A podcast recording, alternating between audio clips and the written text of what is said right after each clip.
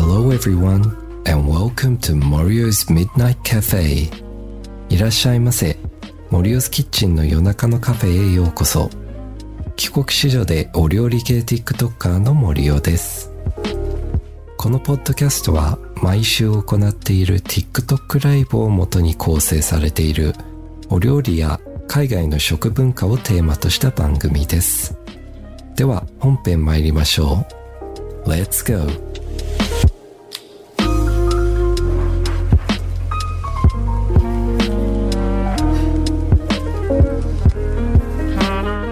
今週末はクリスマスが近くなってきましたので、クリスマスといえば日本では某チキン屋さんのフライドチキンだと思うんですけど、某フライドチキン屋さんのビスケットを作りました。こちらですね。見た目どうでしょうか？結構自分の中では再現率高めだと思うんですけど、手前味噌ですかね。で、このビスケットなんですけど、自分の中ではすごい違和感があったんですよね。まあその某チキン屋さんって世界各国にあるんですけど、で僕、まああのご存知の方もいらっしゃると思うんですけど、生まれと育ちがオーストラリアの方で、オーストラリアの方ではこのビスケットがなかったんです。なので、これってもしかして日本だけかなと思ってたら、調べてたら、実はこれってアメリカの方では、まあ、あのチキン屋さん以外にも地元のチキン屋さんで結構このビスケットは売ってるそうなんですよね。はい。で、調べていたところ、まああの、アメリカではあの、フライドチキンって南部の方から普及して、発祥ではないんですけど、まあ普及してったんですけど、南部の名物っていうのがこのビスケットだったんです。なので、えー、その、フライドチキン屋さんには、まあフライドチキンとビスケットをセットで売ってて、それがまあ日本だったり、まあ世界各国に伝わってったって感じですね。で、もう一つちょっと違和感に感じていたのは、まあ日本もそうなんですけど、ビスケットってまあイコールクッキーだったりするのに、全然これクッキーじゃないじゃんと思うんですよね。で、なんでこれってビスケットっていう言い方をしたのかと、これってそもそもビスケットじゃなくあれじゃないと思って調べてたところ、やっぱりこのアメリカのこのビスケットの呼び方っていうのは、イギリスっていう、あと日本でいうスコーンなんです。なので、まあニアリーイコールスコーンだったんです、実は。で、なんでビスケットっていう呼び方しているのかと思うんですけど、まあ、若干、えっと、イギリスからアメリカにその、えっと、スコーンが渡ってきたときに、ちょっとだけレシピが変わったんですよね。あの、バターミルクという、なんか、えっと、牛乳のその成分、えっと、脂肪分多めの、まあ、生クリームに近いのかな。生クリームと牛乳の間みたいなものを使ったりして、ちょっと独自のレシピになって、スコーンっていう呼び方せず、ビスケットっていう名前になったりしたんです。コメントの方でも。私にはプレーンのスコーンに見えるんですが、はい。ニアリーイコールです。で、今回も自分でもこのビスケット、アメリカのレシピを元に作ってみたんですけど、作りながら思ったのが、あれ？これスコーンじゃない？ほとんど。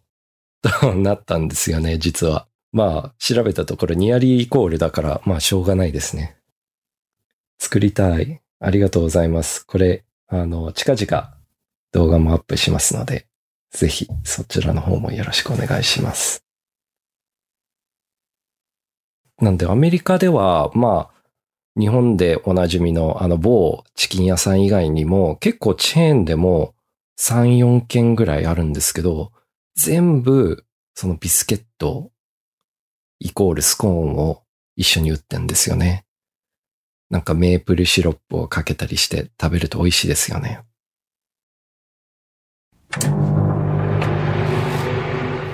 You are listening to Morio's Kitchen.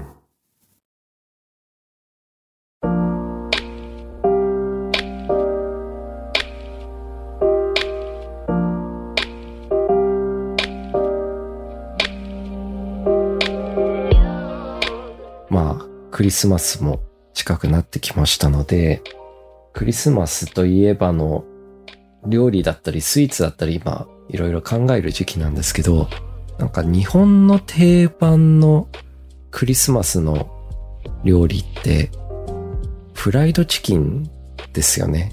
あの某、えー、チキン屋さんのところだと思うんですけど、実は海外ではフライドチキンをクリスマスに食べるのはないんです。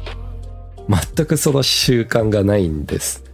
なのでよく海外の方が、まあ、日本に来てみんななんかクリスマスの時期にあの某チキン屋さんに並んで食べるっていうのが結構驚きなんですよね。僕も、まあ、あの生まれと育ちがオーストラリアで、まあ、大学の卒業の後に日本に引っ越してきたんですけど、その時結構びっくりだったんですよね。ちょうどクリスマスちょっと前に引っ越してきたんですけど、え、並ぶの?と思いましたね。まあ、最近はこう予約できて並ばなくていいところだったり、あの某チキン屋さん以外にもいろいろ売ってるところはあると思いますが、いやー、なんでフライドチキンなのかなと思って、海外ではどちらかというとローストチキンだったりするんですよね。あと七面鳥とかですかね。うん。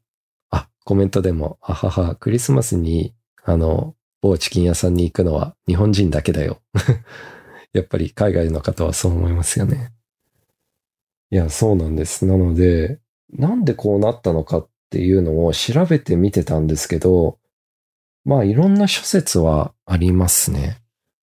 まあ一つは、まあ日本に駐在されてた海外の方が、まあそのローストチキンとか七面鳥買えないから、代わりに某チキン屋さんのチキンを買ってて、その某チキン屋さんが、お、これちょっと宣伝に使えるなってなったっていうことだったり、まあそれが一番のなんかこうしっくりくる諸説ですかね。あとは、あの某チキン屋さんの白いスーツ着たおじいちゃんの銅像あるじゃないですか。あれ、サンタさんに似ているから、まあサンタさんの格好したら可愛いんじゃないかっていうことで、そうさせたら結構みんなチキン買うようになったとかっていう話もあったり、なかったりですね。まあ僕自身のクリスマスだったんですけど、あの、オーストラリアだったので、あの、季節が逆なんですよね。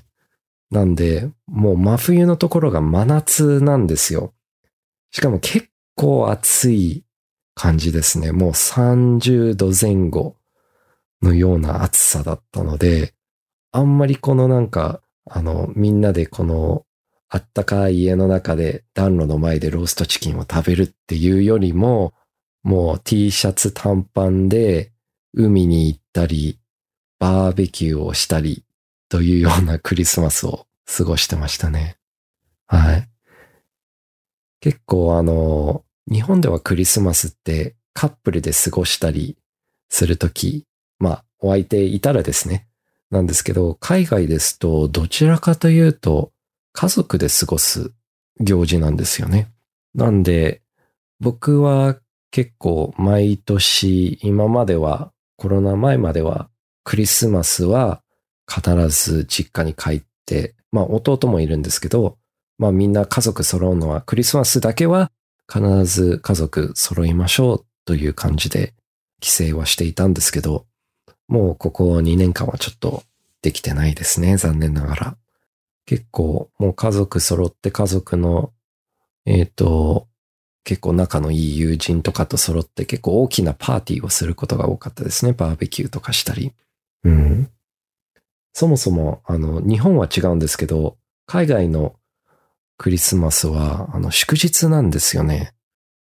なので、えっと、まあ、にじゅうよんは違うか。にじゅうご、ろくが、えー、祝日なので、結構休み取っても、あの、実家に帰ったりする方がほとんどでしたね。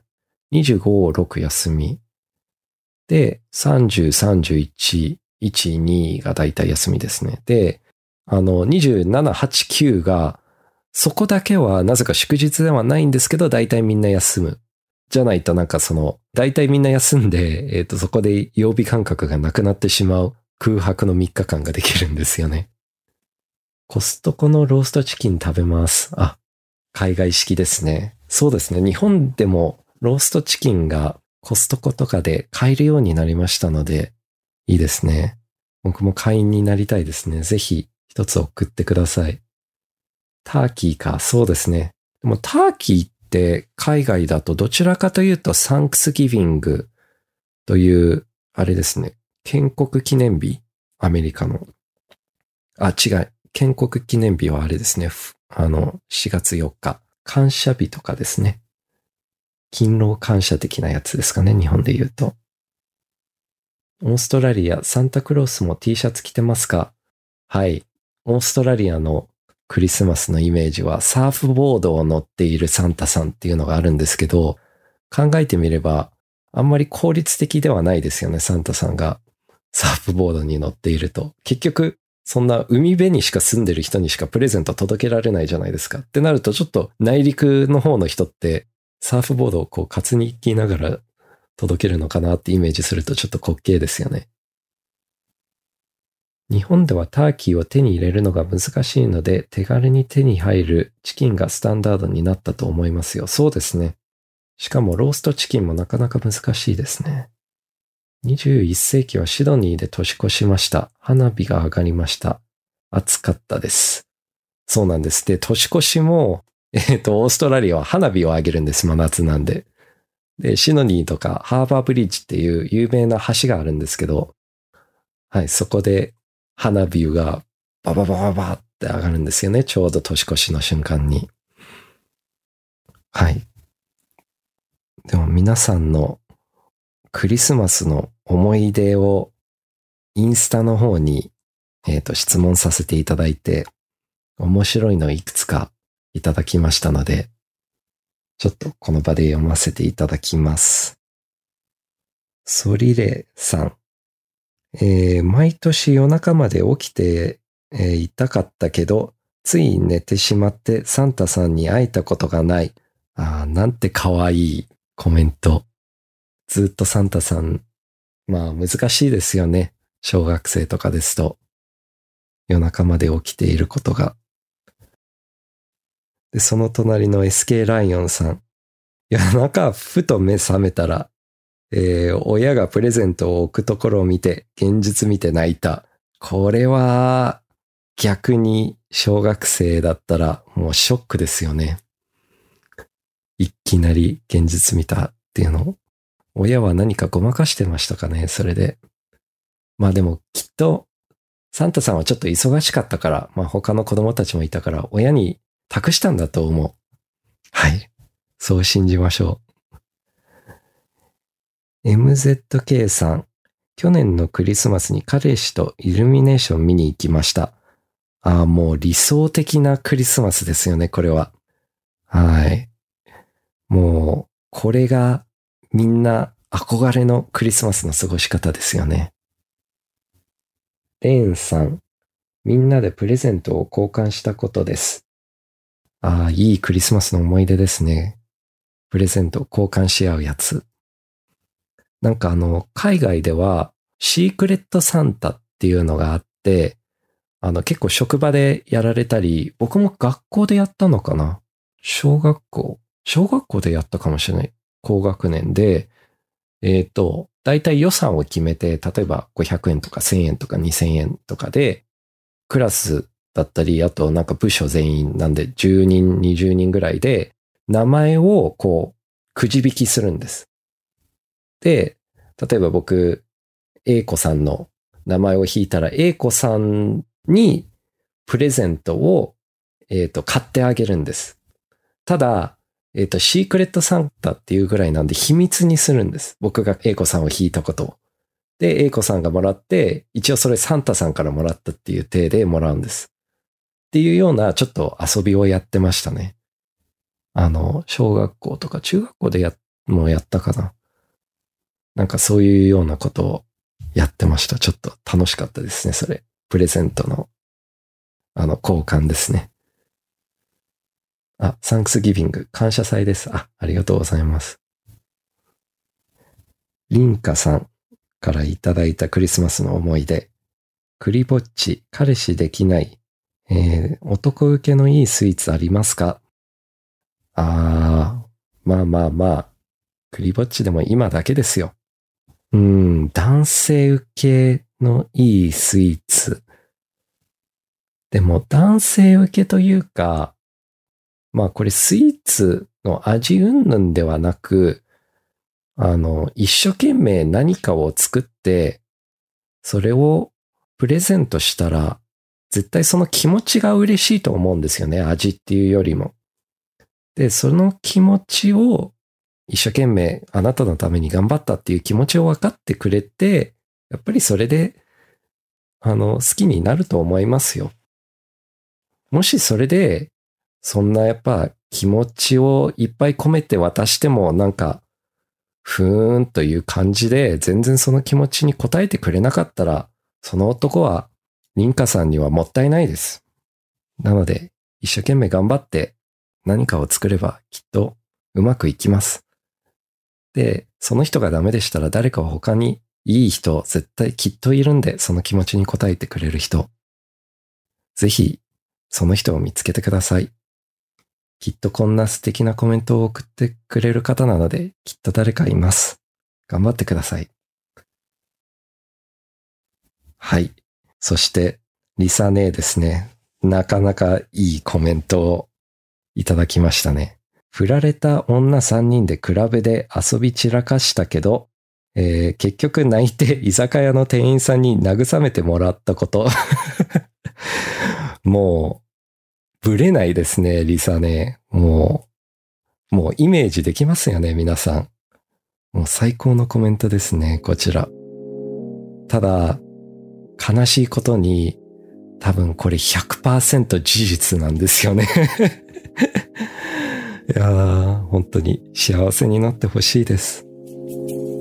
いや、でもこのコメントすごいなと思うのが、もうこの短い文章でも、綺麗に起承転結あるんですよね。さすがです。